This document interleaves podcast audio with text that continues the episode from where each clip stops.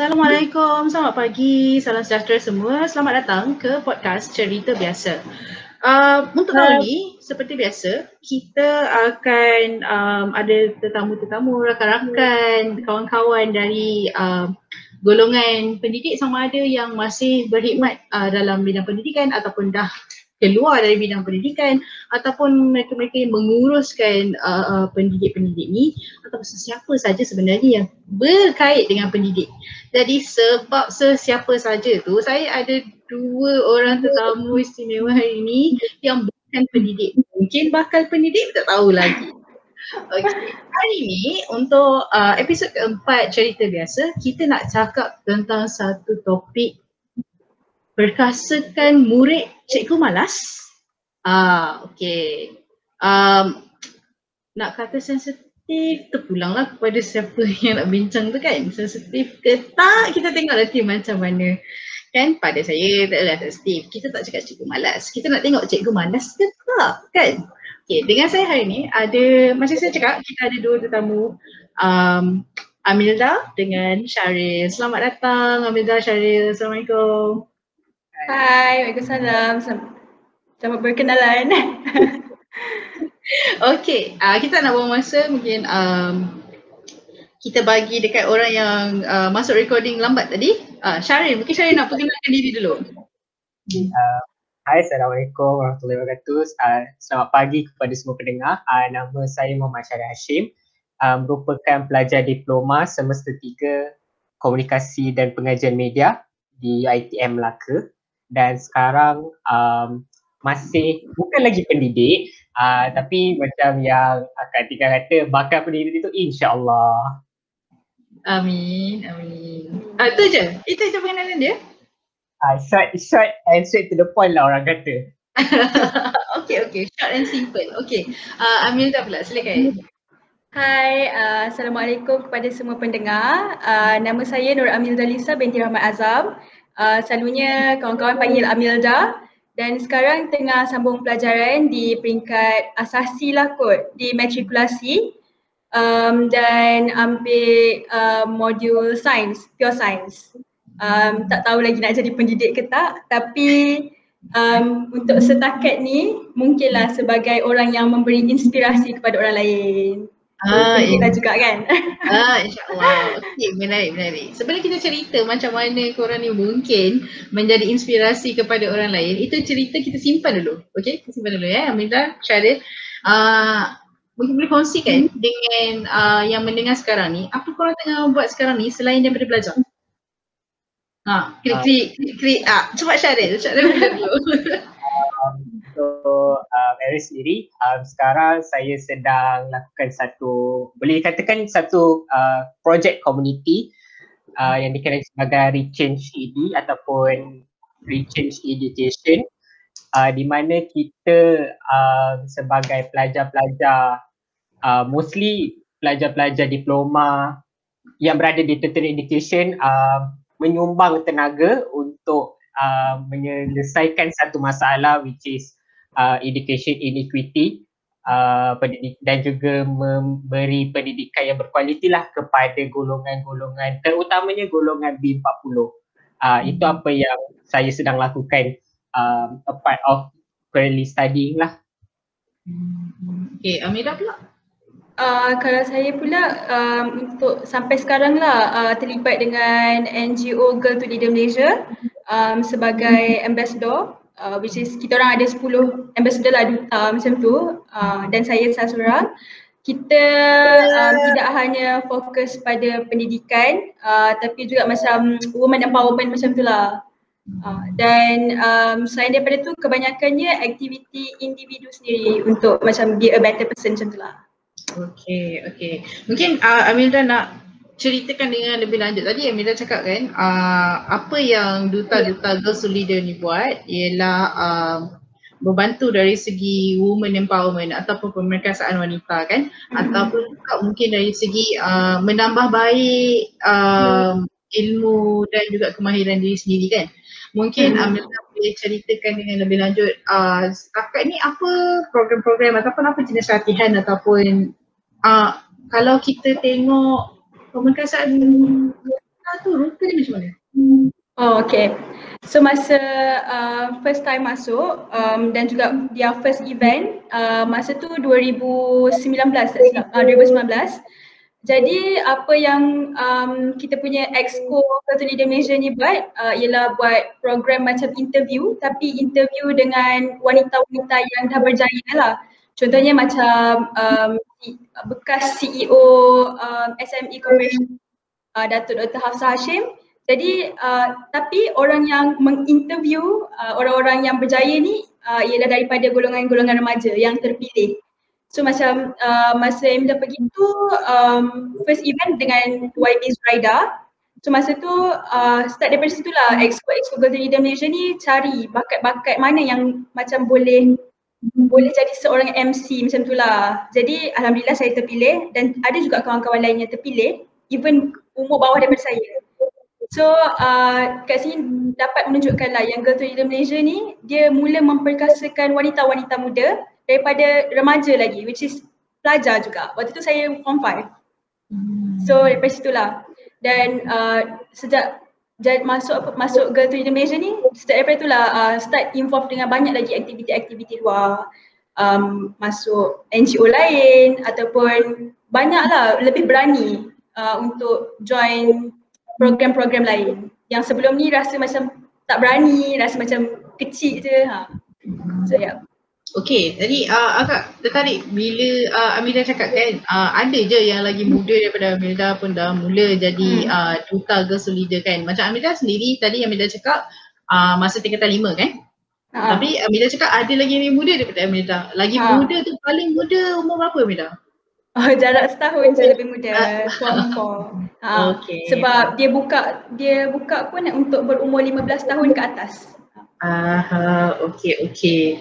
Ah, sebenarnya macam akak pun macam pertama kali sebenarnya dengar Girls to Leader ni kan. Ah, mungkin ah, lepas ni akak boleh carilah kan Girls to Leader tu apa kan. Macam minat je. Macam oh macam menarik sebenarnya.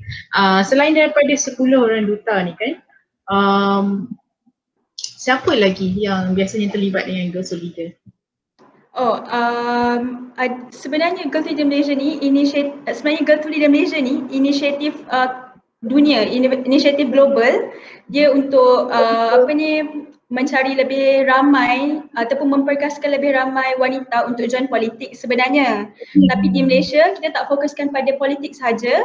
Ada yang ada yang entrepreneurship, ada yang bahagian sukan, jadi um, kebanyakan exco yang terlibat ni uh, taklah kebanyakan tapi dalam dua tiga orang um, berkait dengan politik uh, itu YB uh, ada juga lecturer UIA um, dan yang lain-lain tu ada pengusaha tadi pengusaha tadika. So bercampur-campur lah. Bukan hanya work politik saja. Even dalam duta kita orang pun um, ada yang ada yang sekarang mempunyai bisnes sendiri. So macam kita orang bukan sahaja tertumpu pada satu fokus. Hmm, okay. Sekarang kan uh, macam zaman pandemik ni kan kita ada banyak program-program dalam talian kan. Biasanya macam webinar ke macam camp pun sekarang virtual camp kan. Tak ada dia macam physical kan sebab kita tak boleh buat kan. Uh, apa aktiviti ataupun program uh, paling terkini girls leader Uh, paling terkini tu tak sure. Untuk tahun ni tak ada lagi. Tapi uh, tahun lepas kita ada buat webinar. Uh, sebelum macam sebelum-sebelum ni program-program kita panggil speak to lead yang kita panggil tetamu daripada luar tu uh, dijalankan secara fizikal. Ni before pandemic lah. Tapi bila dah pandemic ni uh, saya dah mencadang saya mencadangkan kepada exco untuk kita buat webinar. Tapi tetamu tu ialah duta sendiri. Uh, so sebab da- daripada um, kalangan duta ni ada yang mempunyai business, ada yang uh, ada yang nak uh, advocate tentang mental mental health. Uh, hmm. Jadi kita orang bercakap tentang apa yang kita orang suka. Hmm. hmm, hmm, hmm. Dan nak, As- nak sharekan kepada orang lah. Okay, okay, okay. Kalau macam tu maknanya Amida pun akan jadi tetamu juga lah kan yang akan feature dekat situ sebab Amida sendiri ha. kan duta kan. Okay, ha. nampak nampak dekat situ. Okay, macam Amira cakap tadi, uh, okay, ada orang ada kemahiran kan masing-masing kan. Duta tu dia ada ada yang ada perniagaan, ada yang uh, mungkin uh, kepimpinan dari segi uh, lain-lain. Uh, Amira sendiri apa Amira rasa uh, Amira advocate untuk apa melalui Girls Leader ni?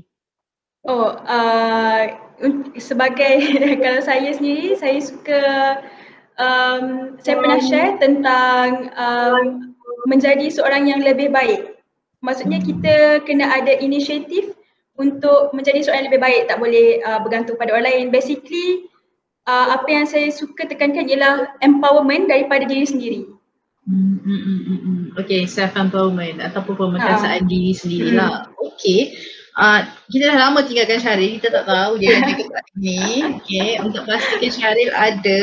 Okay, jangan risau Syaril. Sekarang giliran Syaril pula hmm, ceritakan dengan lebih lanjut apa Rechange Act ni buat. Tapi sebelum kita, sebelum tu Syaril kan, uh, sebenarnya saya nak kenal Syaril ni macam agak lama juga lah.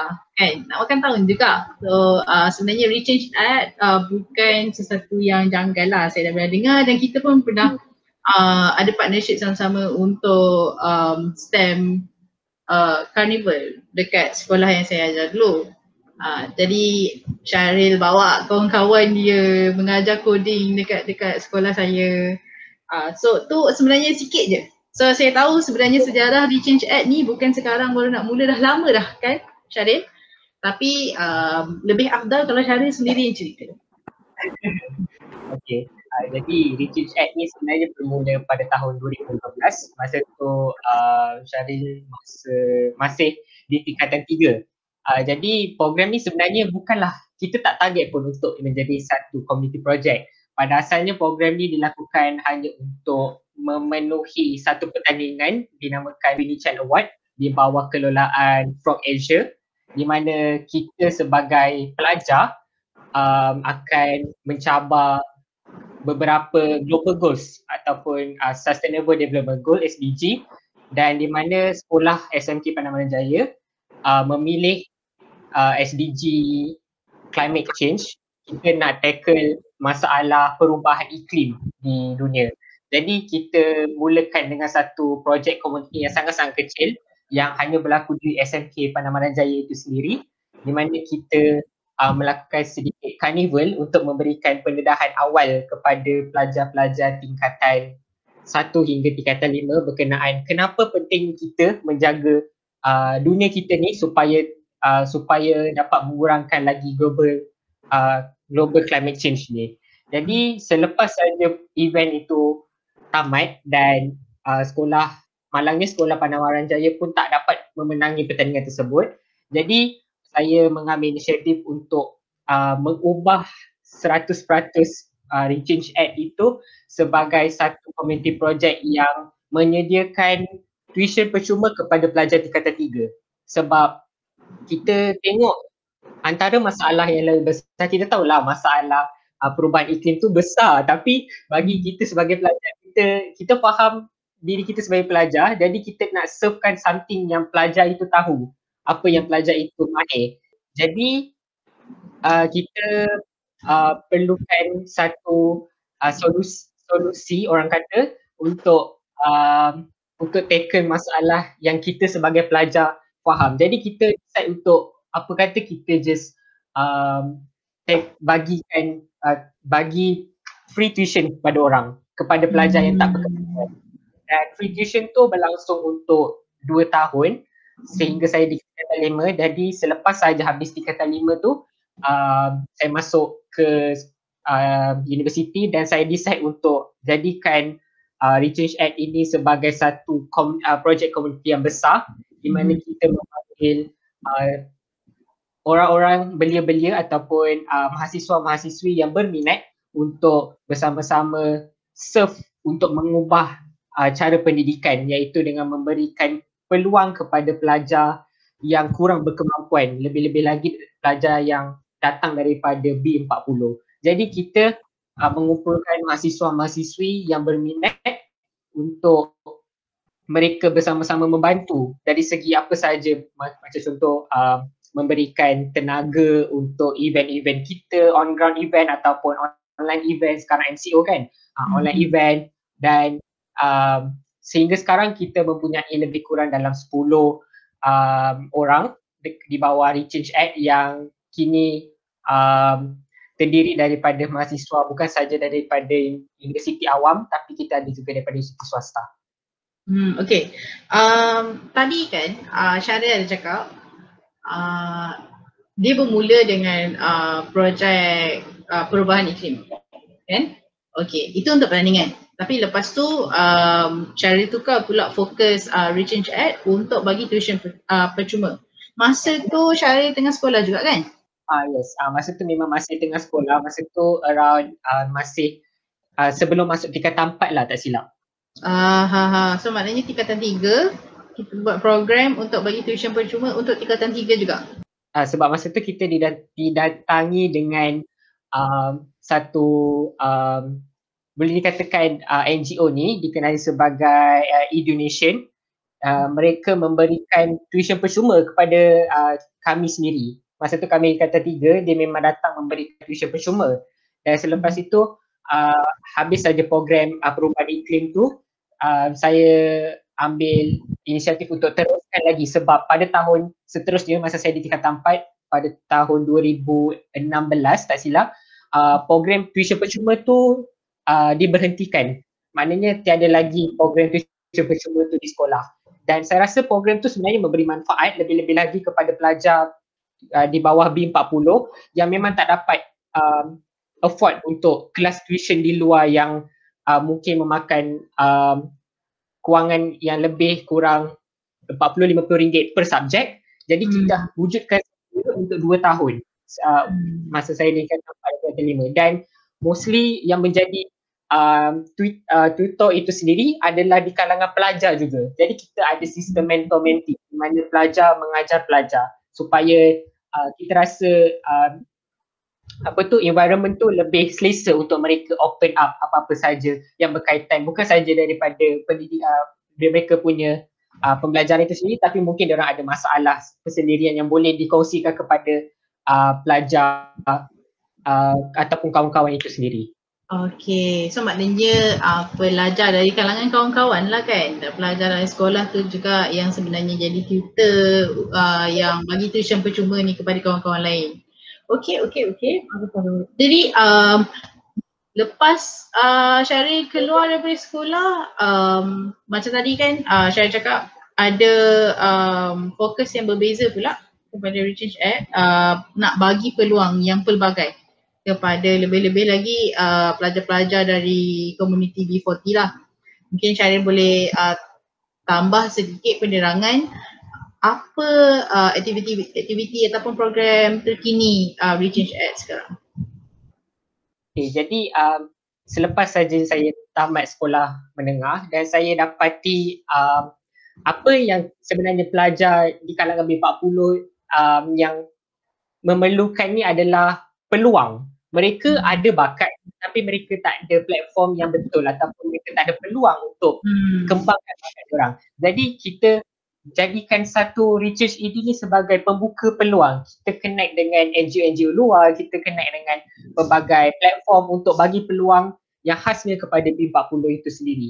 Jadi macam contoh um, untuk tahun lepas sahaja kita ada program atas talian iaitu online workshop mm-hmm. kita bagi um, free online workshop kepada pelajar yang berminat untuk belajar soft skill sebagai contoh um, hari tu kita ada cerita tentang pengurusan masa kita mm-hmm. ada cerita tentang pengurusan stres konflik uh, pengurusan konflik jadi uh, itu semua kita bagi secara percuma dan lagi satu kita juga ada uh, beberapa kempen uh, yang kita jalankan setiap tahun uh, yang paling yang paling ramai orang tunggu adalah um, Instagram takeover di mana kita berikan Instagram kita kepada pelajar universiti untuk mereka kongsikan apa sebenarnya universiti, apa sebenarnya kos mereka supaya um, pelajar-pelajar tingkatan lima yang ingin masuk ke universiti yang mungkin sekarang kan kita tahu mereka tak ada hari kerjaya dekat sekolah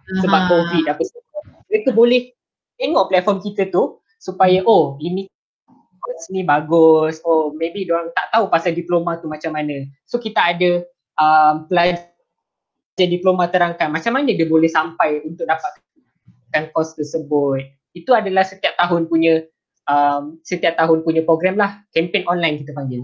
Ah, ha, ha, ha. Okay, okay. Menarik. Okay.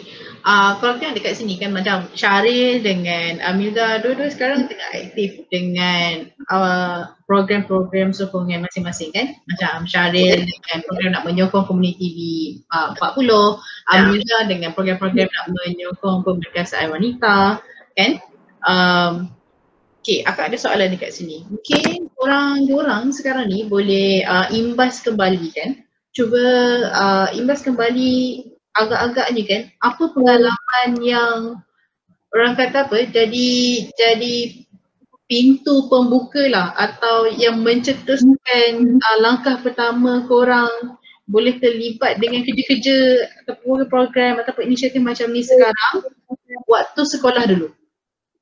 Okay? Siapa-siapa dulu, siapa-siapa nak mula dulu pun boleh. Amida dulu boleh, Syaril dulu pun boleh. Okay, uh, so tadi uh, uh, akak ada tanyakan macam like pintu pembuka macam mana boleh jadi macam sekarang kan.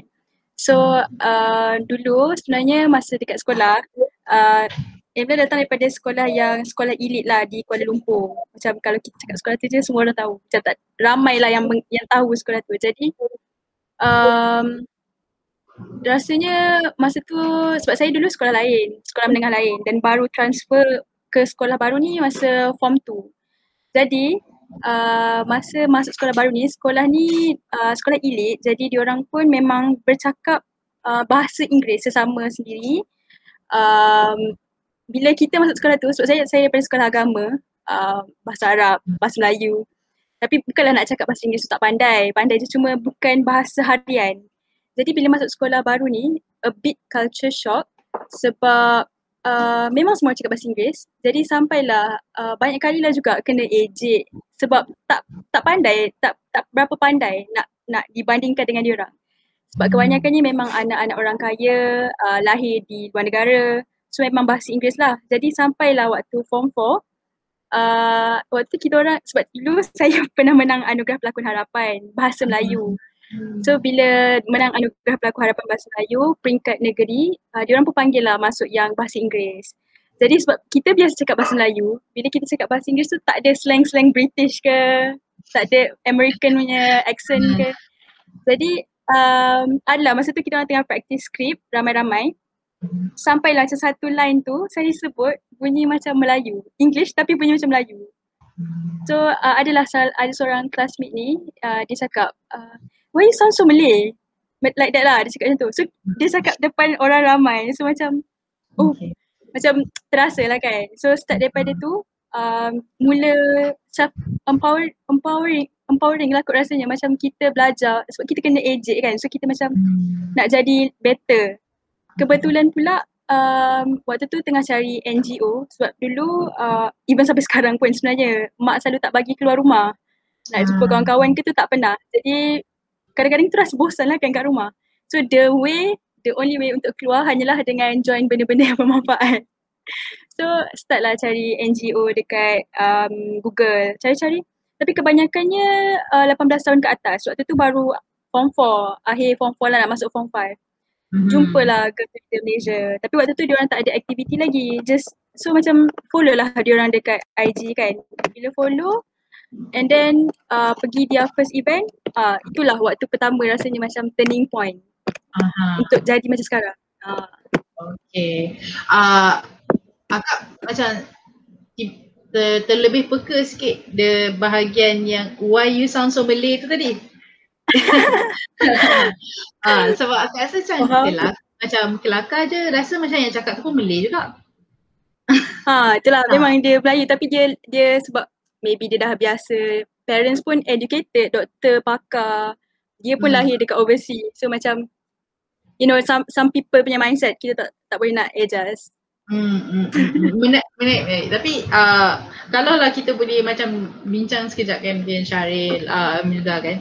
Uh, akak, akak macam, akak pun macam terkesima kejap lah macam nak malu apa, nak malu apa when you sound so Malay. You are Malay. Kan? English, yes. Is just another language. Bukannya kita tak reti sebenarnya macam Amelda pun hmm. reti je kan. Ha. ha. Cuma sebut tu habis tu kalau sebut macam French apa tu why you sound so French. Sebab orang French pun bukannya bahasa first dia bahasa Inggeris ha. tapi French kan. Ha. Macam kadang-kadang tu lah kelakar sebab agak teringat balik dulu pun ada juga uh, macam uh, bila cakap pasal bahasa kan, adalah orang-orang yang macam ni juga kan yang buat kita rasa down, rasa macam uh, inferior, rasa macam tak cukup kan. Bukan akak lah yang rasa inferior tu, akak rasa geram kalau akak rasa geram je. Uh, tak apa, benda tu kalau kita cerita nanti dia lagi panjang kan. Kita akan kita boleh ada perbincangan lagi panjang tentang bahasa dan sama ada orang hargai bahasa kemasan atau tak kan. Tapi, Betul kan tapi sentiasa nak kena ingatkan diri lah akak rasa uh, salah satu sebab kenapa akak uh, buat keputusan untuk buat podcast dalam bahasa Melayu juga sebab kita bahasa Inggeris kita tahu bahasa kita bagus ha. Kan? kita tahu Betul. kita ada level tu kita ada standard tu kita macam kalau kalau nak suruh buat podcast dalam bahasa Inggeris tak ada masalah kan tapi macam bila lagi nak ada peluang, bila lagi nak ada platform yang kita angkat bahasa kebangsaan kita. Tapi kita belum ada banyak variasi dari segi kandungan dalam podcast. YouTube pun hmm, macam betul. Ha, kan? Walaupun orang cakap, alah macam mana nak go global? Macam nak go global? Yang akak pelik je Indonesia tu tak pernah pun guna bahasa Inggeris. Orang Mak Saleh semua luar negara semua nak belajar bahasa dia. Kan? Betul. Siapa, Setuju. Ada siapa kisah nak belajar bahasa Melayu, uh, duduk Malaysia dah 40 tahun, dia tahu selamat pagi, selamat tengah hari, selamat malam, terima kasih. Tu je dia tahu. Jadi macam tu je lampat dulu tu. Orang kata think think glo- think global be local. Hmm hmm hmm. Man think global be local kan. Tu tak ada masalah lah sebenarnya. Okay, sebelum kita meneruskan perbincangan tentang bahasa ni uh, sebab dia akan boleh menambah menambah lagi baru di konten lain dengan dengan lain. Next session. Ah, next session boleh, boleh, boleh. Kita boleh tak satu. Kita boleh panggil ramai lagi eh. Kau nak nak nak campur-campur pendapat ke apa ke. Ah, uh, Syaril pula. Cuba Syaril uh, kongsi apa titik tolak ataupun titik permulaan. Mungkin mungkin dari segi pengalaman ke ataupun projek ke ataupun apa yang Syaril alami dekat mungkin dekat sekolah yang menyebabkan Syaril menjadi Syaril yang sekarang ni dan bawa program-program yang Syarif bawa sekarang ni. Uh. Okay, kalau ikutkan um, daripada sekolah rendah, um, Aaron memang dah macam uh, terdedah dengan uh, macam leadership. Uh. Macam contoh, um, Aaron juga seorang ketua pengawas masa dah jana apa semua. Tapi bagi Aaron, uh, itu bukanlah satu, satu titik tolak yang sangat-sangat besar. Dia ada impact tapi dia macam sekolah rendah. Jadi kita baru belajar macam tu.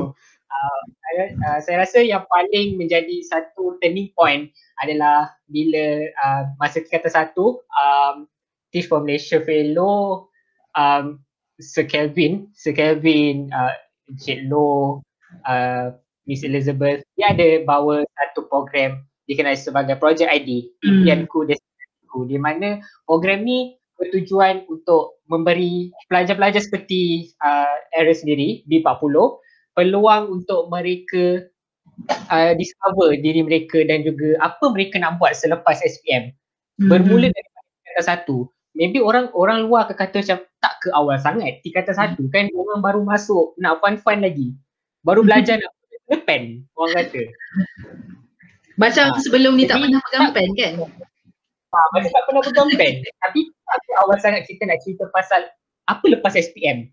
Ah, ha, pun kita ada jarak lima tahun tapi um, 40 pelajar dipilih untuk program tu dan Aaron salah satu pelajar yang terpilih dan throughout uh, daripada tingkatan satu hingga tingkatan lima memang uh, kita diberi pendedahan bukan sahaja untuk uh, mengetahui perjalanan seterusnya selepas SPM tapi dalam masa yang sama program projek ID ni menerapkan um, value-value which is uh, menyediakan pelajar sebagai se- seorang pelajar yang bersedia untuk menghadapi lepas SPM. Kita tahu hmm. kita nak buat apa tapi kadang-kadang kita tak ada skill yang kita perlukan.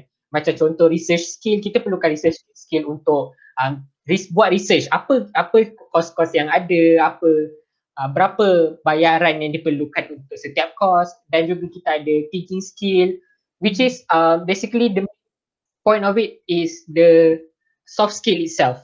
Uh, projek ini menerapkan soft skill yang sangat-sangat banyak kepada pelajar, 40 pelajar dan program tu memang sangat-sangat memberi impak lebih-lebih lagi um, saya adalah salah satu uh, pelajar di bawah kelolaan uh, TFM TFM Fellow which is uh, Cikgu Loh yang mengajar matematik daripada tingkatan satu hingga tingkatan empat tak silap hmm. um, dan dia memang sangat-sangat memberi peluang kepada saya dengan kadang-kadang kita rasa macam memaksa. Tapi uh, mungkin orang yang dengar tu rasa macam eh kau tak, tak orang kadang-kadang kata macam kau tak rasa semak ke asyik kena asyik kena panggil untuk ni asyik kena push untuk ni? Tapi bagi saya um, cikgu Loh dia tahu uh, sese kemampuan pelajar tu dan bila dia tahu dia memang bagi kita peluang. Jadi saya memang dah didedahkan dengan um, macam-macam program macam contoh dapat memberi um, talk kepada cikgu-cikgu TFM yang lain masa TFM conference apa semua. Dan benda tu bagi macam orang lain kata memang benda tu kecil. Tapi bagi saya sebab kita datang daripada komuniti yang benda tu lain macam. Memang hmm. kadang-kadang orang rasa macam tak pernah pun dibuat orang. Sebab komuniti kita kita mostly dibesarkan kau pergi sekolah SPM tak masuk uni kerja. Hmm. ah itu je sampai situ saja. Tapi bila kita dengan benda ni benda ni satu perkara yang luar biasa dalam komuniti um, saya sendiri. Jadi benda tu slowly menjadi turning point di mana saya rasa macam oh uh, maybe dah sampai seru lah orang kata kan. Dah sampai seru untuk berubah. Dah sampai seru untuk fokus bukan saja uh, pasal pendidikan itu sendiri tapi pasal masa depan. Sebab um, bila kita dibesarkan dalam satu komuniti ni kita punya mindset pun mengikut komuniti tersebut. Jadi ada punya mindset dulu adalah habis sekolah SPM tak diploma aku kerja je. Ah uh, itu hmm. je ada punya uh, ada punya uh, mindset. Uh, kalau tak universiti kerja. Kerjalah sampai tengoklah sampai sampai bila nak kerja kan. Uh, tapi bila kita dah terdedah dengan benda-benda macam tu um, dia satu dia satu asbab untuk kita fikir kita kita masuk dalam um, kita masuk dalam sistem pembelajaran ni sistem pendidikan ni bukan end up untuk kerja. Kita sebenarnya untuk explore diri kita. Siapa cari siapa sebenarnya kita selama ni. Sebab kita tahu kita ada perubahan. Tapi macam mana perubahan tu yang kita nak? Adakah kita menjadi lebih bagus ataupun kita end up jadi macam sama macam orang lain? Dan saya pilih untuk menjadi berbeza daripada orang lain. Lawan norma yang biasa di dalam komuniti saya sendiri Hmm, okay. Sebenarnya saya salah seorang yang ada dalam uh, Teach for Malaysia Conference tu. Masa si Ariel ni dengan kawan-kawan dia ada lagi dua orang datang bagi talk. Dia cerita je. Ariel dekat depan dia cerita pumpang-pumpang pasal dia punya projek. Kita orang yang dekat situ cakap, wah kagum, kagum, kagum. Lepas tu kita pun macam carilah Syaril ni, cari kawan-kawan dia lain dengan cerita. Sebenarnya kita suka je dan sebenarnya uh, kalau tengok, uh, agak tak sure lah macam negara-negara lain uh, akak punya masa dekat uh, dalam talian duk YouTube lah tengok tengok ni tengok uh, banyak video. Sebenarnya banyak masa akak luangkan kat situ sebab kita nak cari creative ideas kan creative content. Uh, ada satu uh, YouTube channel ni ODG uh, uh, Korea Selatan punya ODG so dia banyak uh, macam cakap uh, topik-topik atau tema-tema yang sebenarnya macam uh, mental health uh, untuk orang dewasa tapi cara dia ialah dengan cara bawa budak-budak kecil lah, budak kecil sekolah rendah untuk cakap dengan, uh, dia akan bawa artis lah. Dia bawa artis, dia lah takkan lah ke dewasa mana tak kenal kan, macam tak ada pula yang follow kan. So dia bawa artis-artis, uh, banyakkan macam rapper lah sekarang ni. Dia bawa artis-artis yang macam baru nak buat comeback, uh, baru ada ada lagu baru keluar so dia bawa. Uh, dan dia bawa uh, budak-budak sekali. Sekolah rendah macam tu umur orang. Tapi kan eh, orang cakap lah pasal uh, pasal uh, tak yakin diri macam hmm. isu-isu pasal hmm, tak boleh nak tidur, risau apa semua kan hmm. lepas tu uh, melalui perbin- melalui bukan bincang pun melalui bercakap-cakap dengan budak-budak kecil ni uh, banyak uh, feedback ataupun uh, maklum balas daripada artis-artis Korea lepas tu macam oh saya tak terfikir idea tu macam tu. Uh, macam saya dapat idea baru macam mana nak atasi saya punya kemurungan. Uh, lepas tu dia macam cakap, oh saya saya dah fikir lain. Kan? So agak setuju sangat kalau sebenarnya kita macam keluar gali lagi gali lagi ramai lagi yang muda-muda-muda ni untuk cakap dengan orang yang tua sebab orang yang tua sebenarnya dia pun budak juga dulu satu masa dulu tapi bila dah tua sangat dia lupa. Biasanya senang lah dia, dia manusia dah lupa kan? Tak ada lupa. Bila dia dah uh, umur umur dah 20 lebih, 30 lebih tu kalau dia tak ada orang kata self check, dia akan sentiasa macam oh, aku dah sampai satu tahap ni, akulah betul. Ah macam tu. Ah so so memang uh, uh, aku rasa macam pendekatan untuk sentiasa bawa orang yang muda ni bercakap tu perlu. Memang perlu. Hmm. Kan. Um, Amilda nak tambah apa-apa ke? Dia dengar betul tu. Dia nak tambah apa-apa. um, apa suka lah macam dengar uh, Ariel cakap tadi. Uh, setuju sangat dengan uh, pemikiran dalam komuniti kita sebab Emila pun datang daripada komuniti yang sama and I have, um, macam Emila sendiri ada enam adik-beradik yang lain so memang kita orang mungkin dari luarnya tak nampak macam datang daripada komuniti B40 tapi sebenarnya datang daripada komuniti B40. Jadi sebab tu Emma selalu tekankan macam you have to macam ni jadi somebody. Maksudnya kena kena sentiasa explore, uh, cari peluang, basically kena memperkasakan diri sendiri untuk jadi seorang yang lebih baik. Sebab macam sama juga macam Adil, Emma dulu juga aktif kat sekolah, uh, ketua pengawas, um, dan sebagainya daripada sekolah daripada sekolah rendah sampai sekolah menengah. So hmm, ketua uh, pengawas juga. I mean, uh, mean pun. Oh, sama-sama lah korang. Ketua pengawas juga. okay. Tapi uh, differentnya uh, kalau macam dekat sekolah menengah dulu, uh, ramai orang tak suka sebab ketua pengawas perempuan.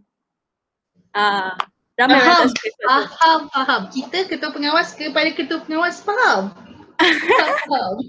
Sama, ah, kita tiga-tiga ketua pengawas dulu. Okay, faham. So itulah ramai orang tak suka. Tapi kalau orang tak suka, sampai bila kita nak macam, you know, macam kalau orang tak suka kita takkan sampai bila kita nak hidup. Sampai bila kita nak hidup dalam orang tak suka. Sebab hmm. orang tak suka kita tak boleh go forward. Ha, sebab itulah macam kena sentiasa jadi lebih baik dan juga waktu daripada sekolah rendah dulu memang uh, kalau daripada sekolah rendah dulu memang top scorer selalu. Jadi hmm. parents semua memang dah macam oh dah besar jadi doktor sebab Emla memang nak jadi doktor dulu. Asian parents days. tapi tapi sebab Emla pun memang nak jadi doktor daripada kecil dulu. So macam okay lah boleh lah. And then uh, bila dah besar kan uh, orang cakap uh, nak jadi doktor tak payahlah macam nak involve benda-benda luar ni kan. Tapi sebenarnya untuk Emla rasa benda tu macam salah sebab you tak tahu lagi you betul-betul jadi doktor ke tak. So Hmm. Takkanlah you nak jadi doktor, you kena belajar je. Mestilah kena macam you, ha- you kena ada soft skill dan kena ada plan B sebenarnya. Hmm. Dan kalau nak jadi doktor sekalipun, takkan memang kenapa nak fokus pada akademik je. Sebab itulah macam dok, kalau kita tengok lah bukan bukan nak attack doktor ke apa tapi kebanyakan mungkin ada doktor yang tak reti nak apa engage dengan orang. Kadang-kadang dia nak cakap nak bermasyarakat. Tak reti nak ha. bermasyarakat.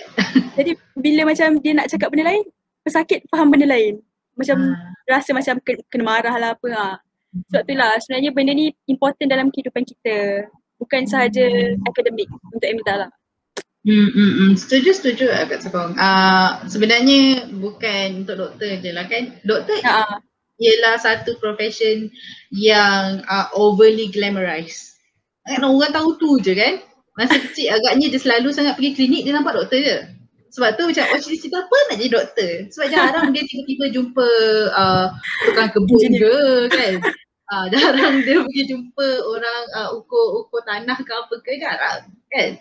Uh, like, betul betul macam bila cakap Asian parents dia lah ini apa kalau tak doktor uh, kalau tak doktor apa lawyer kalau tak lawyer apa scientist ah uh, mereka orang lah kat situ dekat situ kan uh, apa um, agak sokong lah yang yang sebenarnya bukan doktor je tapi uh, untuk jadi orang kata apa untuk berfungsi sebagai ahli masyarakat atau komuniti yang berguna hmm. kan apa-apa saja kita belajar bukan kita kena fokus kat belajar je kita kena fokus untuk jadi uh, seorang ahli komuniti yang berfungsi therefore uh, nak kena tahu cara bermasyarakat dan macam mana kita nak uh, jadi seorang yang uh, bagus dalam kemahiran bermasyarakat kenalah praktis.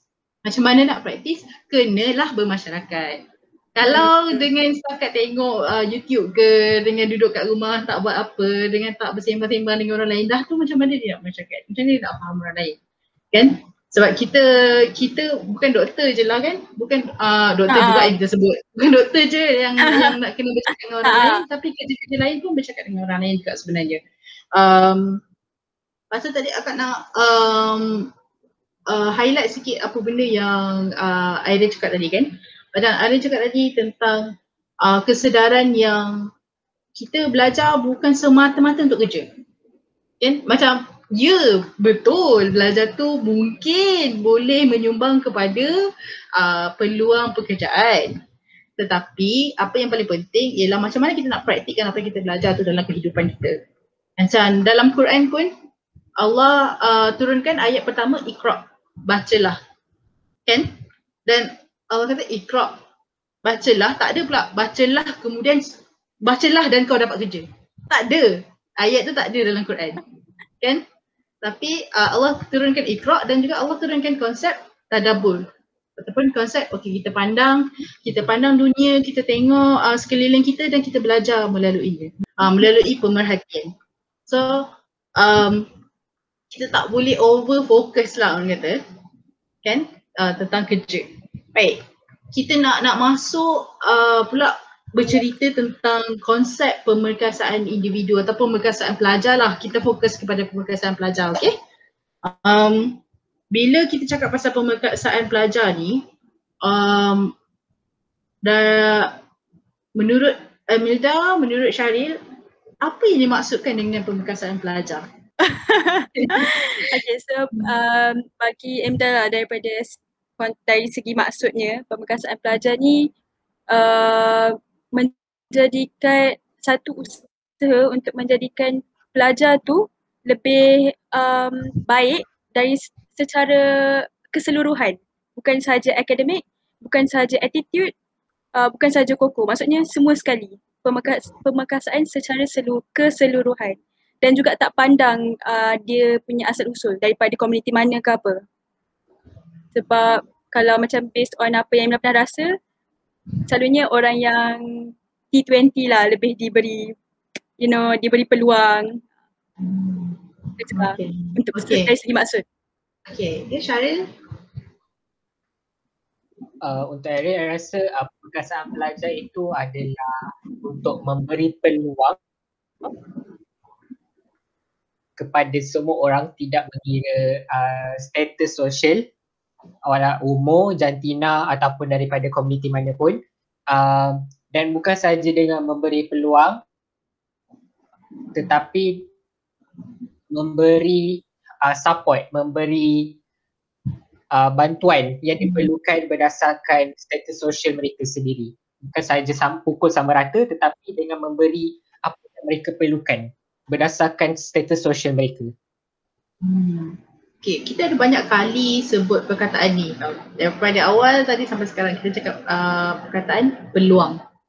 Okay. So, jadi uh, agak sejuk bila kita cakap pasal pemeriksaan pelajar, peluang adalah satu perkataan yang sangat berkuasa dan sangat penting. Kan? Macam tadi yang Mila cakap, okay, kita bagi peluang tak kisahlah siapa pun uh, daripada status sosial mana, daripada kategori mana. Siapa, uh, Arya pun cakap macam tu kan uh, tak kisah status sosial, tak kisah jantina, tak kisah kawasan mana dan um, macam akak dulu sekolah asrama tau. So macam sekolah asrama pun kadang-kadang kita ada pertandingan yang luar sekolah kan. Maknanya kita akan keluar dari sekolah pergi wakil sekolah untuk pertandingan ke sukan ke apa ke macam tu. Um, kalau kat sekolah asrama biasanya pula uh, peluang tu dia uh, ada jurang dari segi okay, siapa yang akan dipilih untuk keluar. Siapa yang akan dipilih untuk wakil sekolah macam tadi Amira cakap, okay, peluang lebih kepada T20 ber, uh, berbanding daripada B40 mungkin daripada segi exposure kan T20 hmm. lebih uh, dia macam banyak orang kata apa tingkap-tingkap yang dia boleh pergi so dia tahu ada banyak peluang tu dia yang capai dulu kan macam dekat sekolah asrama pula dia macam ni uh, siapa yang ranking dia tinggi Ha, siapa yang ranking akademik dia tinggi, ah itu yang dapat dulu. Itu yang cikgu macam ah, capai dulu. Okay, korang pergi.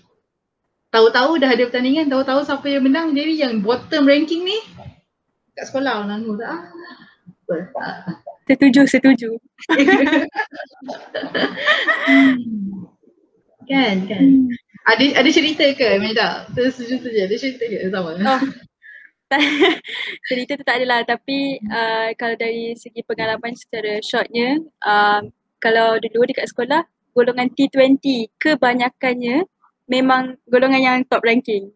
Hmm. Jadi kalau pertandingan-pertandingan yang berkaitan dengan sains ataupun macam uh, kalau pertandingan tu contohnya macam yang uh, Syed Saddiq uh, YB Syed Saddiq ada buat dulu yang MFLS tu. Hmm. Uh, adakah yang tu kan? Uh, um, kebanyakannya yang top ni lah yang dipilih. So semuanya berasal daripada mereka ni sebenarnya T20. So bila diorang T20, um, macam ni tuition semua diorang dapat lengkap. Kita yang kat bawah ni macam kapai-kapai. Ha ha ha ha. Oh, so, bila dia orang dia dah ada semua benda kan? Ah, ha, dia dah ada semua benda lagi jadi bersedia. Ha ha. Hmm. Dah dapat dah top and then senang lagi dipilih untuk pergi aktiviti-aktiviti luar. Bukanlah saya tak dipilih tapi uh, ada sesetengah aktiviti yang bagi kat dia orang je. Yang hmm. macam kita macam eh bila bila ada tak pernah bagi tahu pun. Ha. Betul betul. Hmm. Syarif Syarif ada cerita lebih kurang sama ke yang mungkin nak kongsi juga? Um, sebab uh, Aaron datang daripada sekolah standard, sekolah biasa. Sebelum tu sekolah biasa tapi sekarang dijadikan sekolah formasi. Um, Alhamdulillah, tapi bukanlah nak kata Alhamdulillah ke apa, kita tak tahu. tapi uh, berdasarkan pemerhatian lah, um, kadang-kadang adalah pertandingan yang kadang-kadang dibuka peluang kepada semua orang. Tetapi ada juga pertandingan yang disebabkan sekolah tu dah ada dah ada um, portfolio yang elok jadi mereka hanya memilih yang betul-betul okey. Kiranya hmm. mereka tak buka peluang kepada orang baru untuk mencuba. Mereka gunakan orang yang sedia ada untuk memastikan portfolio mereka kekal. Hmm. Uh, itu itu yang ada ya, uh, itu apa yang saya pemerhatian lah. Hmm. Okay. Sebab kita kita nak tekankan perkataan peluang tadi kan dan kita nak pastikan yang peluang ini sentiasa terbuka untuk sesiapa saja kan. Tak kisah dah orang tu dah dah, dah pernah apa pergi pertandingan tu ke dia dah berpengalaman 2 3 tahun ke tapi sepatutnya dibuka peluang kepada orang lain juga untuk cuba mana tahu sebenarnya ada talent yang lebih baik daripada talent sedia ada tu kan. Okay, kita nak cakap pula um, So macam mana nak cipta peluang sebagai pelajar dalam sekolah?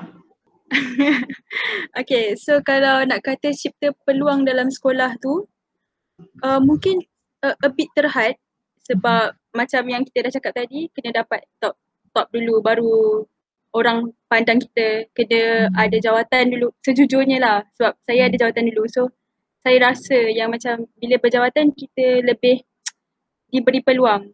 Tapi hmm. macam mana dengan kawan-kawan yang lain yang macam nak pergi tapi tak boleh. Lagi-lagi yang macam tak rapat dengan cikgu kan. Hmm. Jadinya uh, kalau pendapat saya sejujurnya kalau nak cari peluang tu dekat luar lebih banyak kalau nak compare dalam sekolah. Sebab dalam sekolah ni cikgu yang terima surat dulu. Jadi cikgu yang akan pilih. Melainkan hmm. kita pergi tanya cikgu. Uh, cikgu kenapa? Macam mana cikgu boleh pilih ni? Tapi maksudnya tak ramai yang berani macam tu. Uh, uh, Jadi uh, apa yang saya boleh cakap uh, kalau sebagai usaha tu mungkin tunjuk yang terbaik lah kalau macam ada pemilihan ke tunjuk yang terbaik. Tak boleh main-main lah sebab hmm. ada setengah orang dia memang nak join tapi dia buat main-main. Hmm. Cuma benda main-main.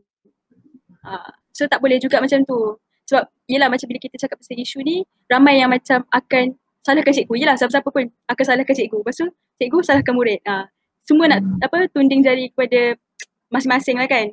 Tapi sebenarnya uh, dari segi sebagai seorang pelajar kita pun kena ada inisiatif untuk jadi yang terbaik. Barulah orang tu macam akan pilih kita. Sekurang-kurangnya kalau dia orang tak pilih kita tahu kita dah buat yang terbaik. Hmm. Itu je lah yang usaha boleh kita buat. Ataupun kalau Emil, Emil bagi prefer cari peluang di luar lah. Hmm. Sebab um, lebih, bukan nak kata lebih senang tapi lebih open. Kita boleh cari sendiri and then yang nilai kita tu pun orang luar bukan ah. cikgu-cikgu kita So macam lebih valid lah sebenarnya tanpa mengira sebab kalau orang luar kan tak kenal kita. Hmm. So, yeah. So dia tak ada orang kata apa tu uh, mungkin berat sebelah kan ah. ataupun bias kan sebab macam contohnya macam uh, mungkin pertama kali dia baru nak nak audition ke contohnya macam tu ah. untuk untuk tandingan tapi sebenarnya dia sangat bagus cuma cikgu tak tahu. Ha, Tapi cikgu hmm. macam lah sebelum ni tak pernah tak pernah ambil tahu Ha, pun, ha. tak pernah minat pun lah mesti tak mesti tak okey ni. Ah kan mungkin Ha, ha. tengok macam tu lah kan. Kita kita cakap dekat sini kita nak cakap realiti apa yang berlaku sebab akak Ha. perasan kan benda ni bukan benda sekarang tau dah dulu macam tu hmm, lah betul. sampai sekarang pun sama. So kan um, akak setuju dengan uh, Amelia cakap kalau kita tak dapat uh, cipta peluang kita sendiri dekat dalam sekolah kita jangan putus asa kita cari peluang dekat Mm. luar. Kan? Uh, kita cari partner-partner dekat luar ataupun uh, penganjur-penganjur dekat luar. Tak ada masalah. Kan? Okey tapi uh, itu mungkin tak membantu kawan-kawan yang lain lah katakanlah yang macam Ah. dia dekat luar pun dia tak ada cara macam mana nak pergi. So dia punya orang kata apa ruang lingkup peluang dia adalah dalam sekolah. So kalau macam tu macam mana kita nak buat Syaril macam mana kita nak cipta peluang dalam sekolah juga? Ah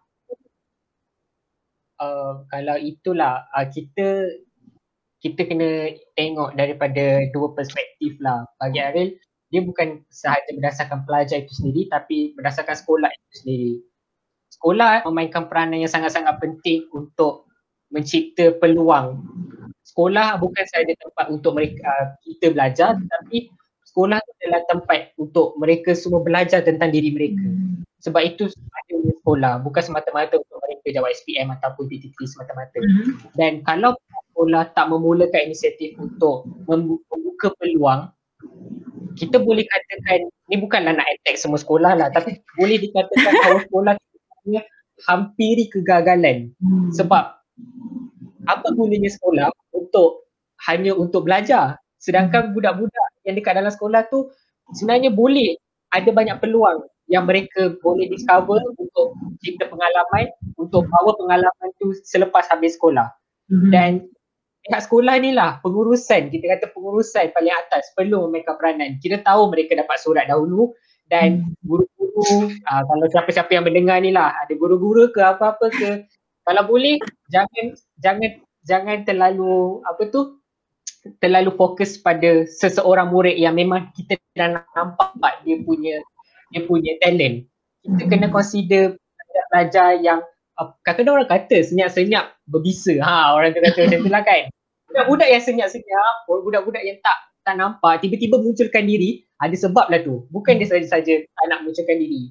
Sebab budak-budak yang senyap ni kalau senyap betul-betul dia takkan munculkan diri. Tapi kalau dia munculkan diri satu kali tu adalah sebabnya. Ah itu kita kena selalu ingat benda-benda macam tu. Itu pengurusan paling penting. Kena sentiasa terima. Tak tak payah kisah pasal ranking sekolah sebenarnya. Ranking Hmm. sekolah tu sebenarnya untuk untuk um, kalau kalau ikutkanlah untuk dapat keperuntukan saja. Macam kita tahu bila sekolah bagus peruntukan lebih. Sekolah tak bagus peruntukan itu realiti yang kita hadap sekarang. Sebab sekolah-sekolah sekarang ni asyik kejar ranking disebabkan untuk dapat keperuntukan lebih. Bagi bagi saya untuk peruntukan tu boleh letak tepi dululah. Kita tak payah cerita pasal peruntukan. Kita cerita pasal kualiti yang sekolah akan hasilkan kepada pelajar bila sekolah tu membuka banyak peluang kepada pelajar So pelajar boleh start cover dia orang punya potential dekat dalam tu. Yang senyap mungkin dah boleh start uh, maybe dah boleh bagi macam public speaking, belajar macam tu. Itu gunanya platform sekolah sebagai satu safe space untuk mereka uh, discover their potential. Dan untuk murid yang mungkin susah nak dapat um, peluang kat luar susah, dan kat sekolah saja bergantung, sentiasa ingat yang peluang tu ada dekat mana-mana walaupun tak ready untuk cari peluang kat luar, sentiasa ingat peluang tu ada. Cuma tertakluk pada kita untuk mencari peluang tu. Dan dan jangan jangan takut kalau kita buat silap. Buat uh, mistakes, failure tu semua dia adalah salah satu pembelajaran, proses pembelajaran. Kita takkan tahu uh, betapa teruknya kita, betapa perlunya kita baiki diri kita jika kita tak gagal. Kalau kita asyik betul je semua, ada problem lah tu kena tengok balik diri kita. Ha. So kita at least kena gagal. Sekali dua gagal je, tak ada masalah. Jangan takut gagal. Itu itu yang kita rasa um, Asian, eh, orang Asian lah kan. Kalau kau gagal habis tak tahu rumah. Dua lah Itu itu apa yang kita lalui sekarang. Tapi sebenarnya jangan risau gagal. Ah, ibu bapa yang dengar pun kalau anak nak gagal janganlah marah. Benda tu perkara, perkara biasa sebenarnya. Ya, dia sekali dua kali gagal tak apa, Errol. Dia yang tiap kali gagal tu nak kena bagi juga sekali sekala, kan? Ah. Betul. Langsung usaha tak tak tak apa tak boleh juga. Okay. Um, akak macam nak kongsi lah uh, mungkin sudut pandang daripada guru kan kenapa sesetengah keputusan dia ambil uh, macam tu uh, bila kita buat keputusan ada perkara-perkara strategik yang kita fikir secara strategik dan logik ini pada cikgu lah yang akak sendiri tak setuju kan sebab akak pernah jadi pelajar, akak pernah jadi pelajar yang tak dapat macam peluang macam uh, macam Mida cakap lah macam ah tahu-tahu tiba-tiba dah ada orang macam what? Kan? Macam kenapa orang ni pergi macam ada open interview, dia kata open interview tapi kenapa tak ada tak ada announcement, tak ada apa kan? Ha, tiba-tiba dah habis dah nampak poster macam eh kan? Ha, so maknanya senyap-senyap dah pilih-pilih dah siapa yang bagus dia pergi open interview ni kan? So kita cerita dululah kan.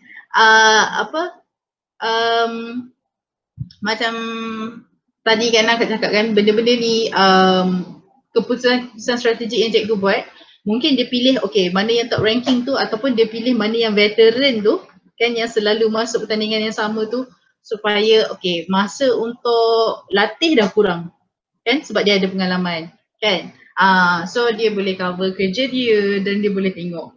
So then dia kurang nak nak kena latih dekat situ. Which sebenarnya aku pun tak setuju jugalah. Bawa je lah kan student bawa je lah pelajar baru kan kan start je lah dengan baru. Uh, apa bagi peluang dekat orang lain pula. Um, dan kemudian kan macam contohnya lah kalau pertandingan macam macam robotik ke macam pertandingan yang barang-barang mahal kan. Kadang-kadang nak kena buat keputusan macam uh, ambil setengah pelajar untuk jadi peserta. Uh, sebab nanti mak ayah dia boleh support untuk beli uh, equipment untuk beli peralatan. Akak rasa macam, ah rasa betrayed gila. Akak rasa macam, mana boleh kan? Kalau dia tak boleh buat, tak boleh buat lah kan? Dan akak tak suka macam, oh supaya mak bapak dia beli, kita lah sekolah beli, kita simpan lah benda tu, kita punya duit. Kan? Tapi sekolah tak ada duit, realitinya tak ada duit kan? Hmm. So, um, bila kita cakap pasal pemerkasaan pelajar, kita nak kena juga cakap pasal um, cikgu yang memberi peluang kan? And kan? So bila orang tengok kan macam tadi dia cakap bagi bagi peluang seawal-awal je. So macam daripada jangan takut umur 13 tahun tu untuk bagi tanggungjawab kan? Betul. berapa kerat daripada kita yang daripada form 1 buat program buat eh? Buat program. Bukan tolong cikgu angkat kerusi untuk penghimpunan sahaja. Ah bukan angkat barang ke apa bukan. Itu minta tolong. Minta tolong dengan pemerkasaan lain eh? Ah okey. So setengah setengah orang dia akan takut macam ni ya dia takut nak lepaskan sebab takut ada benda salah. Jadi salah. Padahal program biasalah program apa yang tak salah? Kalau tak tak guna kita ada postmortem postmortem tu akan jadi obsolete. Okay? Kita postmortem semata-mata nak mencari salah je sebenarnya. ha. Supaya kita boleh belajar daripada apa yang salah tu and kita improve. Okay? So hmm. kita nak cakap so, sesetengah orang akan terfikir, oh kalau kita bagi student empowerment, okay? Kalau kita bagi, uh, kalau kita perkasakan pelajar, tak ke nanti bila pelajar tu yang semua buat, nanti cikgu nak buat apa? Cikgu ni malas ke? Kan? Uh, hmm. boleh kongsi. Korang setuju tak dengan kata-kata ni. Oh uh, pemeriksaan pelajar cikgu malas. Uh, okay so kalau bagi Emila tak memang se- tak setuju sebabnya uh, okay macam dekat sekolah dulu uh, apa yang bagusnya uh, pasal dulu atau dekat sekolah uh, kalau macam hari guru kan uh, memang majlis perwakilan pelajar, student-student yang buat. Uh, and then um, prefect night pun memang kita orang sendiri yang engage apa uh, contact uh, orang hotel, uh, price, harga semua memang kita buat semua. Kad undangan, semualah memang buat sendiri. So um, student empowerment memang tak bermaksud cikgu pemalas sebab uh, bila diberikan student empowerment punya peluang ni ialah sebenarnya sebab cikgu nak ajar kita untuk memegang tanggungjawab yang besar. Contohnya macam, okay mungkinlah orang nampak macam ala buat program je pun, buat hari guru je pun, ada je cikgu tolong. Tapi cikgu hanya tolong yang secara daripada idea, apa, idea dari segi nak uh, pasang PA system semua tu memang semua pelajar buat. Jadi ini adalah peluang untuk kita uh, belajar perkara-perkara yang tak belajar dalam kelas. Kat dalam kelas mana ada belajar pasang PA system semua. Uh, so inilah peluang untuk kita belajar dan juga um, bukan belajar uh, soft skill je sebenarnya, belajar juga menerima kesalahan sebab biasalah kalau kita buat program ke apa mesti akan ada tiba-tiba lampu rosak ke, tiba-tiba aircon tak pasang ke. So daripada situ kita belajar uh, macam menerima failure dan juga cara bertindak dengan cepat. Ah, belajar banyak sebenarnya belajar banyak lah. Belajar menyelesaikan masalah juga.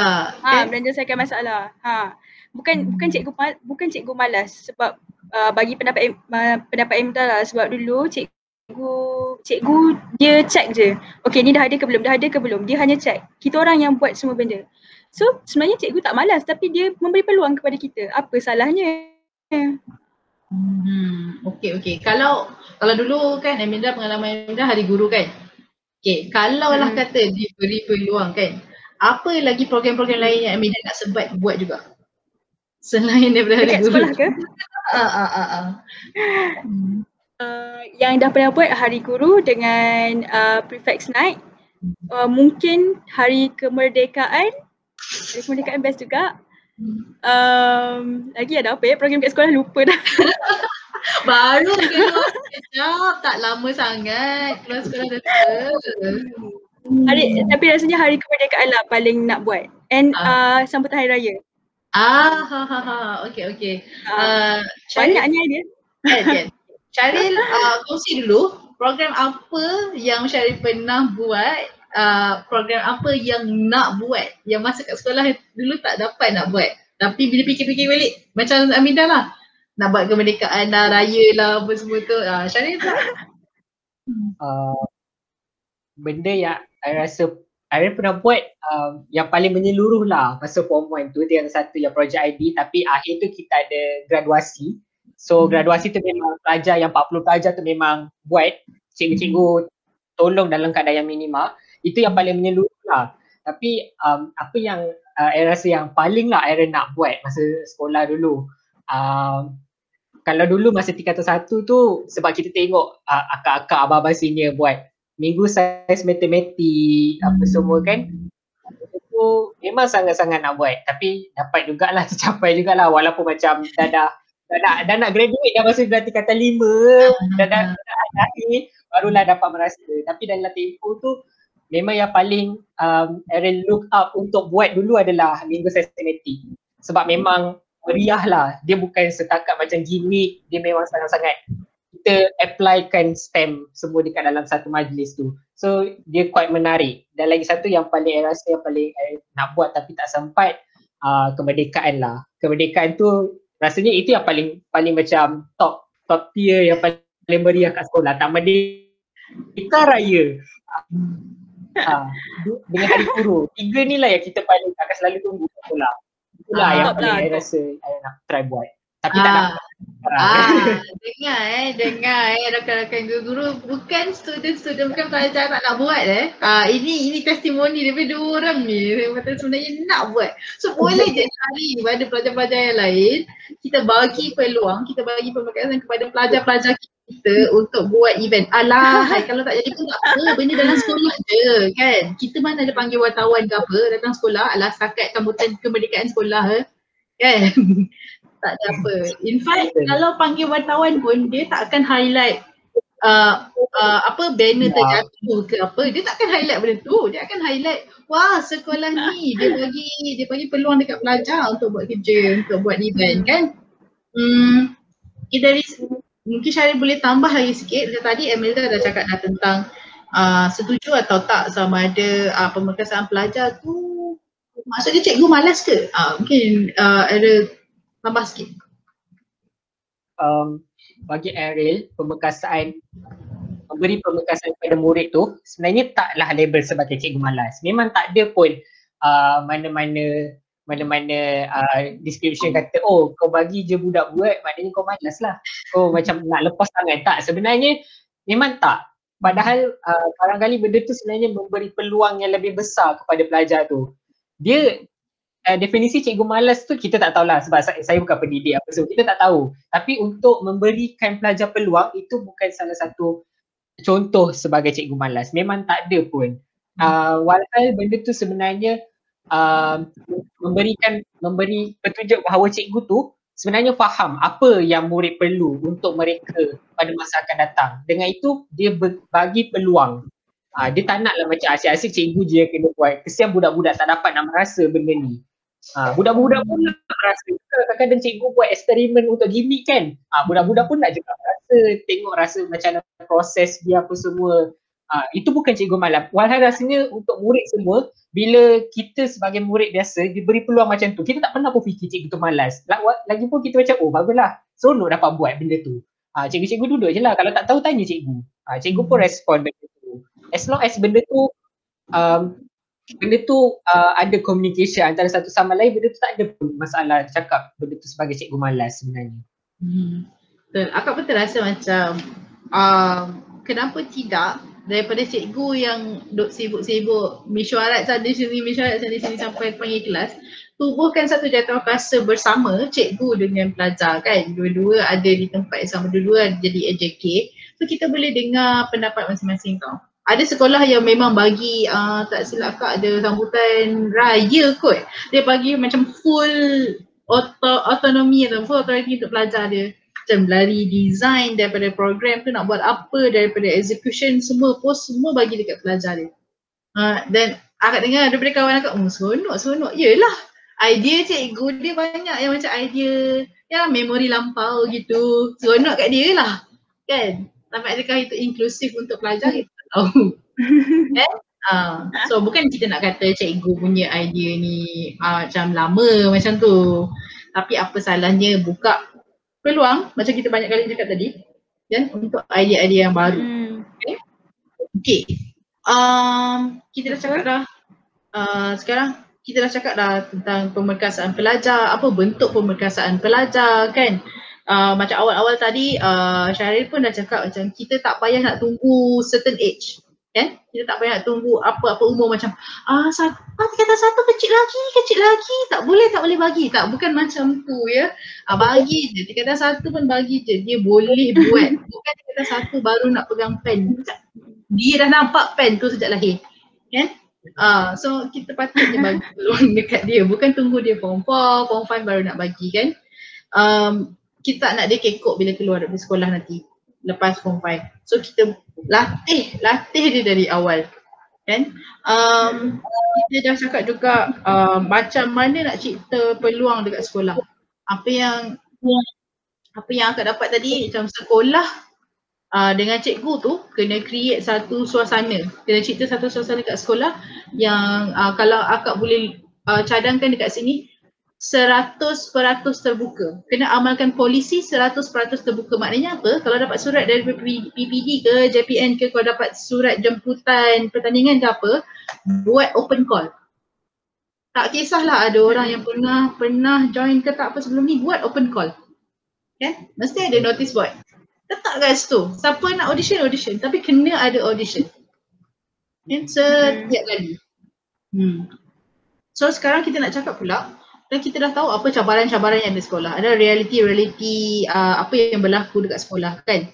Uh, so sekarang ni mungkin korang boleh share macam mana uh, mungkin guru, um, ibu bapa sekolah dan ahli komuniti boleh bagi support ataupun bagi sokongan uh, untuk kita sama-sama wujudkan budaya pemerkasaan pelajar ni?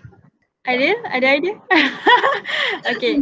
So kalau macam uh, untuk Emilda rasanya um, first uh, guru-guru dalam kelas pun sebenarnya boleh guru-guru guru-guru subjek lah kan masuk dalam kelas kadang-kadang sekarang ni kan banyak aktiviti-aktiviti macam public speaking ke ataupun pembentangan dan sebagainya uh, sebenarnya cikgu-cikgu pun boleh tengok bakat daripada situ uh, kadang-kadang ada student yang macam alah malas lah nak pergi audition malas lah nak tunjukkan bakat sepenuhnya dekat cikgu-cikgu yang nak cari pertandingan kan? Nak cari uh, apa? Orang yang nak pergi pertandingan kan? Kadang-kadang cikgu yang dalam kelas pun uh, boleh tengok bakat-bakat ni sebenarnya. Waktu pembentangan, uh, teamwork dia dengan pelajar-pelajar lain macam mana. Uh, uh, second mungkin PIBG boleh tolong. Tapi uh, ni berdasarkan pengalaman pengalaman lah kan. PIBG ni selalunya apa yang saya perasan ialah anak PIBG selalu akan dapat uh, diberi diberi peluang lebih. Itu Jadi sepatutnya Ah, jadi sepatutnya PIBG ni um, bukanlah bila bila para ibu bapa masuk PIBG sebenarnya sepatutnya bukanlah untuk uh, bagi anak dia orang ni ada kredit lah senang apa kabel macam tu. Sepatutnya dia men, uh, yang exco exco PIBG ni sepatutnya um, menyuarakan pendapat ibu bapa kan. Kadang-kadang ada ibu bapa yang macam uh, kenapa anak dia je yang selalu dapat, kenapa pelajar ni je yang selalu dapat. Mungkin ada ibu bapa yang komplain tapi komplain tu tak diambil kisah, diambil ringan, dia ambil mudah je. Ah. Daripada situlah sepatutnya uh, bagi Emilah lah PIBG ni kena menjadi macam ni penyambung suara ibu-ibu ibu bapa lain kepada pihak sekolah. Bukan hmm. suara diorang je. Uh. okay. Dalam uh, arti kata lain, uh, juga menjadi ejen untuk hmm, menyokong hmm, uh, apa perubahan uh, menyokong ha. kepada pemerkasaan pelajar. Okey, Amelia dah kongsi uh, macam mana cara kita nak bagi sokongan dari segi uh, dari uh, segi seorang guru dan juga daripada segi ibu bapa. Okey, Syaril mungkin boleh kongsi macam mana sekolah boleh bagi sokongan uh, untuk mewujudkan suasana pemerkasaan pelajar dan juga ahli komuniti setempat. Macam mana, apa yang boleh dilakukan? untuk sekolah macam yang kata yang first kali tu macam Kak Atika kata uh, konsep 100% terbuka. Itu sangat-sangat penting lah. Sekolah kena paling tak pun kalau tak nak 100% 90 pun 90 lah. Yang penting setiap apa sahaja uh, peluang yang diberi kepada sekolah tersebut daripada JPN ataupun PPD ataupun NGO-NGO luar pamerkan dekat dekat notice board. Sebab kita sendiri tahu uh, macam sekolah um, Aris sendiri jarang kita nampak satu notice board yang ada kat sekolah khas untuk pelajar rujuk apa-apa saja pertandingan yang mereka boleh masuk. Memang jarang sangat kita nampak kat sekolah. Selainnya kertas tu paling-paling ada dekat cikgu, cikgu penyelaras. Kalau macam contoh bola sepak, ah situlah kertasnya. Kalau dibuatnya student tu tak kenal macam baru masuk, macam pindah sekolah ke, tak kenal lah cikgu penyelaras bola sepak tu. Dia tak tahu sebenarnya ada pertandingan, ada pemilihan bola sepak. So sekolah perlu ada satu inisiatif. Kalau sekolah bolehlah uh, tubuh. Diharapkanlah bolehlah tubuhkan satu notis board. Tak payahlah besar-besar. Kecil pun tak ada masalah. Untuk at least apa-apa saja peluang ambil fotokopi sampai kat situ. Supaya pelajar tu boleh tengok. Dan pelajar tu sendiri buat decision sama ada dia nak masuk ataupun tidak. As long as bila sekolah amalkan benda tu kita dah boleh nampak sekolah tu bagus. Dia amalkan sikap keterbukaan kepada semua. Dia tak adalah nak pilih kasih. Macam contoh Amel dah kata wah nak PIBG ada kabel boleh boleh masuk dulu. Ah, tadi kan. Tak kisahlah kau nak PIBG ke apa ke nak masuk tengok waktu notice board tu ikut pemilihan sama rata dengan semua orang. Tanding sama rata dan menang sama rata. Ha, tak payahlah kau ada kelebihan lebih ha, kau dapat dulu. Ha, nanti cikgu reserve satu tempat. Khas macam tu. Which is um, suasana seronok lah. Kalau saya sendiri ada suasana macam tu kat sekolah tu rasa macam baik belajar je tak payahlah masuk apa-apa. Habis kita cari peluang kat luar. Ha, sedangkan kita dapat peluang tu awal-awal kat sekolah. Nak tak nak kita kena cari kat luar. Sebab uh, persekitaran yang tak support pelajar tu sendiri. Dan hmm. untuk komunitas ni apa yang uh, Erin rasa yang paling kena ubah which is mentality lah. Selalunya kita dengar umur 13 tahun, kau boleh ke buat benda macam ni? Itu yang standard kita akan dengar kat komuniti kita. Bila kita cakap, oh uh, saya buat program macam ni, macam ni umur 13 tahun, ya ke? Ada bukti ke? Ada sijil ke? macam tak belajar ke kan? Tak belajar ke? Masa umur macam tu. Bukan ke NGO terima 18 tahun ke atas. Ah itu mentality community dan community sekarang perlu sedar bahawa generasi sekarang ni uh, berbeza, sangat-sangat berbeza daripada generasi. Kalau kita sekarang yang lahir tahun 2000, Emelda dengan Aaron lahir tahun 2000 macam ni pun, kita boleh tengok budak-budak bawah sekarang lebih ada kemahiran yang kita sendiri pun tengah nak belajar. Tengah nak perlahan-lahan belajar apa benda ni, macam mana ni. So nampaknya community tu sendiri kena main peranan open minded. Hmm. Kalau ada orang buat buat program awal umur 13 ke 12 tahun ke tanya support. Cuba tanya oh program macam mana? Ambil tahu. Community perlu ada kasih ambil tahu. Bukanlah orang kata macam jaga tepikan orang. Jaga tepikan orang tu lain lah. Ini ambil tahu program dia. Ambil tahu apa yang dia sedang lalui. Mungkin kita boleh belajar sedikit daripada dia. Dan mungkin kita sebagai community boleh bantu. Maybe one day dia nak buat program macam ni kat community ni dia dia boleh bantu. Dia boleh macam oh apa apa apa nanti call lah macam ni macam ni kan. Sebab kita orang tua kita duduk kita dah berumur kita duduk lama kat komuniti ni kita tahu macam mana the proses apa semua. Kita boleh bantu. Itu sikap yang komuniti perlu ada. Bukannya sikap banding membandingkan. Macam tu kau buat kerja ni mesti nanti kau tak dapat 5A kau tu anak aku. Belajar je 5A 7A kita tahu. Kita sekarang cerita pasal ha, kita sekarang cerita pasal peluang. Kita tak nak bandingkan akademik apa semua. Peluang tu lain ceritanya daripada akademik itu yang komuniti perlu ambil ambil main peranan sekarang ni. Hmm. Cakap pasal persepsi kan daripada segi umur kan. Macam akak sendiri pun ada uh, social initiative kan Baju Melayu Raya Project. And kita ada first kita punya first cohort ambassador. Kita pun ada duta juga. So uh, bila duta akak memang biar je tau Akak bagi macam autonomi macam buat keputusan tu? Ini projek awak kan? Ini projek awak awak yang duta awak yang lead. So awak buat keputusan. Dia macam boleh ke cikgu? Boleh ke saya call orang ni? Boleh ke saya call uh, apa pe, uh, macam pengurus ni? Dia pengurus. Macam saya pelajar ni masa form 1 eh. Macam dia kata satu. Akak pun cakap projek awak kan hmm. saya tak nak call. Projek awak kan nak call. Tapi tak menafikan yang persepsi pasal eh muda sangat ni uh, siapa mak bapak siapa cikgu nak cakap dengan cikgu ke kan? Uh, benda ni masih wujud sebab sebab sampai akak cakap call tak payah bagi tahu awak umur 13 call just bagi tahu saya duta baju Melayu Raya project oh. macam tu. Ah uh, kita nak buat ni kita buat ni buat ni.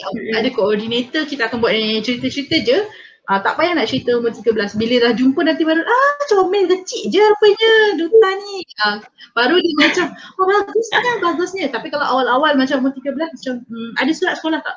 Macam, kan?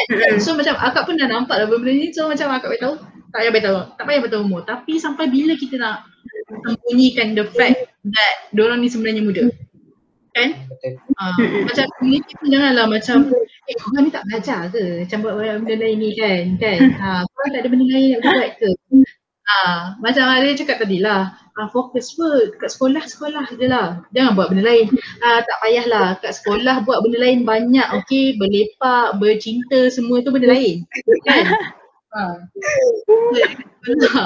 Ha, apa salahnya dia buat social initiative juga? Apa salahnya dia buat projek dia sendiri kan? Uh, so kita pun macam kita pun rasanya kita lah kan sebab Syaril Hamida sekarang dah umur 20 kan? Kan 20 lebih lah tahun ni. So macam kita lah. 18. boleh. lah boleh. Okey lah. uh, so, jadi kita boleh lah. Kita pun uh, daripada macam fikir macam tu baik macam bila bila orang tu macam oh saya ada projek ni ni nampak macam kecil ah bagusnya bagus kan? Mm-hmm. kita bagi dia uh, encouragement. Instead of bagi orang kata apa? Uh, judge kan? Macam menghakimi uh. apa yang sepatutnya dia buat. Macam kalau diri sendiri tu tak mampu buat macam-macam budak kecil tu buat kan? Janganlah rendah-rendahkan orang lain pula kan? Uh, nampak sangat inferior complex kan? Hmm. Pernah lah, pernah kena macam tu juga. kan, kan. Nah, mesti, mesti ada macam tu punya lah. Hmm. Dulu, dulu pun akak pun pernah rasa. Itulah orang-orang yang biasanya try nak keluar daripada norma kan. Memang akan ada pengalaman pula. Hmm. Okay, kita dah cerita banyak kan. Kita dah banyak cerita banyak cerita-cerita dan pengalaman korang yang agak rasa macam ah rasa macam sama je, sama je. Kenapa macam sama je? Akak dulu tak suka. Uh, maknanya ini adalah cabaran-cabaran yang kekal. Maknanya dulu ada, sekarang hmm. ada, maknanya mungkin masa depan akan turut ada. Jadi ada banyak benda dan banyak faktor yang kita perlu ambil kira, kita perlu pertimbangkan supaya uh, kita boleh memaknakan pemerkasaan pelajar sebenar-benarnya. Kan? Okay. Um, tak nak ambil masa Amilda dengan uh, Syaril lama-lama lagi. Dan mungkin uh, Amilda dengan Syaril ada sepatah dia kata untuk dikongsikan berkenaan pemerkasaan pelajar ni kepada guru-guru. Kan? Uh, sebab yang dengar-dengar ni sebab dengar-dengar ni yang lain ni sebenarnya Jadi uh, mungkin ada benda yang kita katakan sebelum kita akhiri episod kita hari ni. Ini cakap apa eh? um, biasanya um, untuk guru-guru di luar sana um, kita uh, macam ni saya rasa lebih elok kalau macam kita memberi peluang kepada pelajar untuk uh, explore uh, dan juga rasa macam mana kepimpinan tu bukan sahaja terhad kepada golongan perwakilan pelajar, ketua pengawas dan sebagainya tapi juga kepada pelajar-pelajar lain. Uh, dan uh, bagi mereka cuba dulu kalau salah uh, bagi komen yang membina lah orang kata jangan macam oh kau dah buat salah tak boleh join dah lepas ni. Je lah kot rasanya tapi uh, itulah semoga guru-guru di luar sana uh, berfikiran lebih terbuka. Terima kasih cikgu. okay, Syaril. um, first kali adalah para guru yang mendengar podcast ni jangan takut. Okay, jangan takut. Murid buat silap tu biasa. Murid tak buat silap tu itu kena hati-hati. Lain macam kalau tak buat silap. Jangan takut.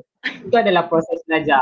Dan mungkin ada kita tak tahu tapi mungkin ada segelintir guru yang pernah di label sebagai guru malas disebabkan memberi peluang pada tu um, kepada guru-guru yang pernah kena macam tu uh, Aaron nak nak sentiasa ingatkan apa yang uh, para guru buat itu adalah salah satu perkara yang sangat-sangat bagus dan uh, untuk mendapat feedback sebagai guru malas itu itu biarlah antara dia sendiri. Sebab dia tak tahu anda sebagai guru macam mana anda um, treat student anda. Itu yang paling penting.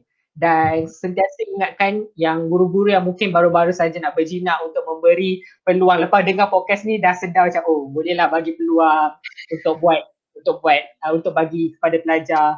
Um, sentiasa ingat um, kita bila pelajar tu keluar di bangku sekolah bila habis saja persekolahan bila keluar saja masuk universiti mereka akan disuruh bukanlah disuruh mereka juga akan termasuk dalam kelab-kelab yang disediakan oleh Siti dan mereka juga akan mula buat projek. Dan apa salahnya mereka bermula untuk merasakan bagaimana mendap- melakukan projek ataupun dapat pengalaman-pengalaman tu seawal di bangku sekolah. Supaya bila di universiti mereka tak kena apa-apa culture shock ke apa apa semua shock. Ha, kita kita elakkan benda tu. Itu nak bila pelajar dah tak ada culture shock ke apa untuk buat program di universiti itu bermaksud anda sebagai seorang guru dah berjaya sebenarnya mendidik seorang pelajar berkualiti. Bukan saja di sekolah tapi di peringkat universiti. So thank you cikgu yang dengar okay, okay, terima kasih cikgu. Terima kasih, terima kasih, terima kasih, terima kasih banyak-banyak untuk Syaril, untuk Amilda kerana meluangkan masa uh, uh, untuk datang menjadi tetamu di cerita biasa. Uh, akak rasa macam uh, satu-satunya episod yang kita uh, bawakan bukan pendidik lagi. Belum ya? Berkata Syaril belum pendidik lagi. Uh, belum belum Okay. Uh, jadi akak rasa sangat berbesar hati dan akak rasa sangat bersyukur dapat korang uh, dapat bersembang-sembang dengan korang hari ni. Akak rasa dapat banyak input dan ilmu baru juga. Um, so terima kasih banyak Syaril, terima kasih banyak Milda. Hmm. Okay. Um, Korang pun enjoy sangat. betul betul. Ada juga. Okey, baiklah. Uh, kita dah pun berada di penghujung episod uh, kali ini, episod empat di mana kita dah membincangkan, kita dah bawa cerita-cerita dari dalam sekolah, dia bawa cerita dari luar-luar sekolah pula tentang pemekasaan pelajar dan kita pun dah tanya uh, Syaril dan Amilda, apa pendapat Syaril dan Amilda tentang adakah betul bila pelajar diperkasakan cikgu tu jadi malas. Uh, kan? Jadi um, sebelum saya tutup kira episod hari ini nak bagi tahu dalam dua minggu lagi uh, kita akan ada episod baru, episod kelima. Episod lima kita akan bawakan topik cerita duit. Okay, jadi uh, sentiasa pastikan anda dah follow cerita biasa di Spotify dah, ataupun dah dengar uh, cerita biasa di Google Podcast supaya bila kita update je setiap hari Selasa setiap dua minggu tu uh, dah boleh bersedia mendengar seawal 8 pagi. Okey, sampai di sini saja. Saya harap semua orang jaga kesihatan, uh, jaga jarak, jaga kebersihan. Um, terima kasih semua. Assalamualaikum warahmatullahi wabarakatuh.